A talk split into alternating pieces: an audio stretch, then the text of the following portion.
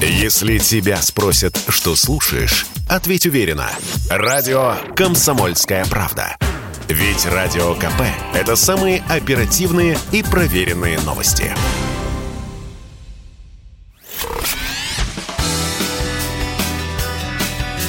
Союзный навигатор. Союзный, союзный навигатор. Привет вам, другие мои. Пора включить наш традиционный союзный навигатор и отправиться в очередное невероятное путешествие. За штурвалом снова Николай Крупатин. А это значит, трясти не будет, но удивлять не перестану.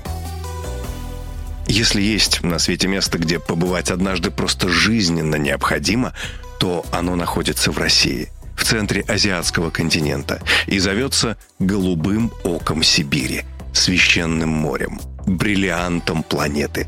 Это из-за него одна из привычно недообразованных конгрессменов США возмущалась, мол, почему это Россия владеет пятой частью всей пресной воды планеты. В общем, вы уже догадались. Сегодня мы отправляемся на озеро Байкал.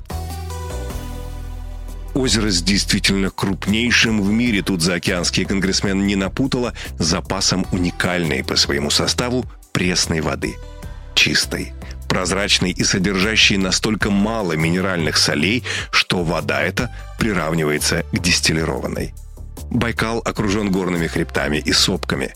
Здесь есть и обрывистые скалы, и теплое песчаное побережье. Таких пейзажей вы не увидите нигде в мире, а редких растений больше, чем на Мадагаскаре и Галапагосах. Это и байкальские белоснежные эдельвейсы, какие вы действительно не встретите нигде в мире, и целебный байкальский чабрец.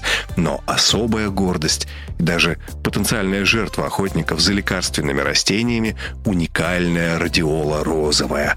Второе ее название – золотой корень. Вопреки названиям, стебли его зеленые, а цветы желтые, но аромат – который издает это целебное корневище, напоминает аромат роз – Оттого радиола и розовая, а золотым. Ее корень величают за фантастические целебные свойства и какой-то невообразимый перечень болезней, от которых сей корень помогает – это лекарственное растение обитает на каменистых склонах у Байкала, но где бы ни прятались его причудливые кусты, из-за впечатляющих лечебных характеристик, ежегодно, сразу после его созревания, толпы добытчиков отправляются на его поиски, что приводит к быстрому сокращению его численности. Но вернемся к озеру. Если, например, приедете с мая по октябрь, попадете на головокружительные экскурсии. Отправитесь в походы по заповедным местам, на рыбалку. Здесь водятся 53 вида рыбы. И дайвинг здесь с приставкой «техно». Но об этом чуть позже и с подробностями. С детьми рекомендуется восточное побережье Мелководье, где вода прогревается даже до 24 градусов – Зимой, разумеется, добро пожаловать любителям горнолыжного отдыха. Хотя, прежде чем выбрать его, рекомендую как следует изучить местные особенности. Ветер, штормы, туманы – это тоже тема отдельного и порой настораживающего разговора. Но поскольку регион действительно получил статус заповедника планетарного масштаба, повторюсь, очутиться хотя бы однажды в этой сказке стоит – да, насчет очутиться. Если вы помните карту России, понимаете, что путь до Байкала из Беларуси не близкий. Самолет или поезд до Москвы, а дальше 6 часов до Иркутска или Улан-Удэ. И уже оттуда поезда, автобусы или такси по вашему выбору доставят вас к месту, где вы проведете незабываемое время на Байкале. Кстати, о поездах – на западной оконечности Байкала есть город Слюдянка. Его железнодорожный вокзал построен из мрамора целиком.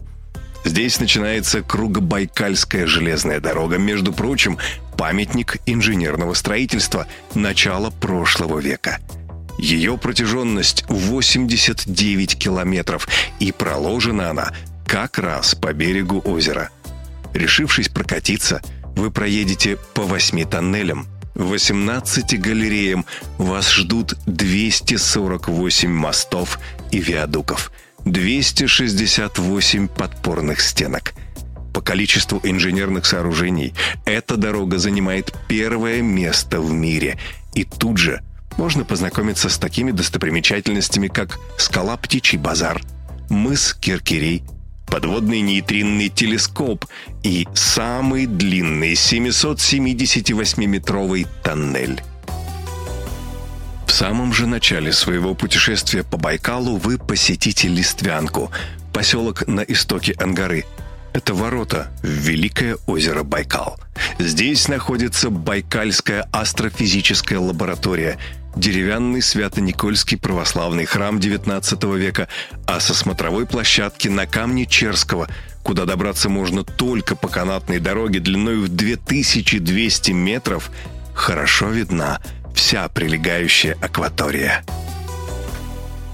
А вот теперь, поскольку рассказ мой привел нас к самому озеру Байкал, я снова напомню, что его называют «жемчужиной планеты». Ну и у жемчужины планеты есть своя жемчужина. Это остров Альхон. Само название Альхон никак не связано с растением ольха. Альхон – производное от бурятского слова, близкого по смыслу русскому слову «лесочек». Но какой же это удивительный лесочек! Здесь есть барханы, ежегодно меняющие форму, отвесные скалы – и кедры, растущие прямо на желтом песке. Кстати, бывалые туристы пляжи Альхона сравнивают с прибалтийскими пляжами. Кроме того, песчаная коса делит остров ровно пополам, и там вокруг тайга, где водятся рыси, изюбры, барсуки, соболя, лисы, зайцы, медведи, олени и множество других животных – но вот кого вы точно не встретите на Альхоне, и местные жители и туроператоры этим очень гордятся, здесь нет комаров. Это большой плюс, особенно летом. Хотя лето здесь понятие относительное, в смысле короткое. В июне кое-где на Байкале еще отгоняют лед от берегов, а вообще вода редко прогревается выше 16 градусов. Поэтому, если вы хотите попробовать искупаться, Выбирайте июль, август, а может быть даже и начало сентября, отдавая предпочтение именно теплым местам региона, как раз остров Альхон, Малое море и Чевыркуйский залив. Если же желаете не просто поплавать, а заняться дайвингом, на Байкальском море это можно устроить и летом, и зимой.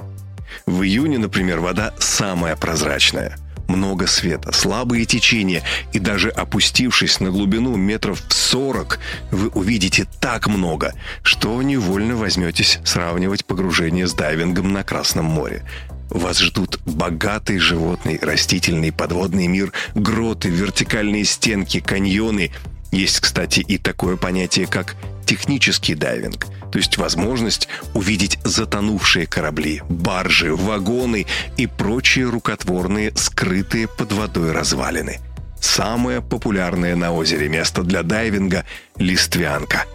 Если же пофантазировать о самых экзотических погружениях, то стоит упомянуть уже пролив Малого моря, и он ждет вас действительно зимой – а в районе Ушканских островов можно попасть на единственный на озере лавовый вход и лежбище нерпы, за которыми можно наблюдать в естественной среде. А еще на Байкале огромное количество водолечебниц, здравниц и термальных источников – на мысе Котельниковском, на северо-западе Байкала, например, температура в источниках достигает 81 градуса и содержит много фтора, что очень полезно для лечения многих заболеваний. Бассейны с минеральной водой здесь располагаются прямо на берегу озера – а поскольку ваше путешествие на озеро Байкал однозначно займет намного более часа и даже дня, вы непременно проголодаетесь, нагуляв аппетит на свежем и просто звенящем своей чистотой воздухе у озера Байкал. А потому рискну предложить вам ряд моих рекомендаций гастрономических. И это, уверяю вас, тоже достопримечательность озера Байкал. Многие столетия щедрая природа Сибири кормит своих жителей дарами тайги и озера.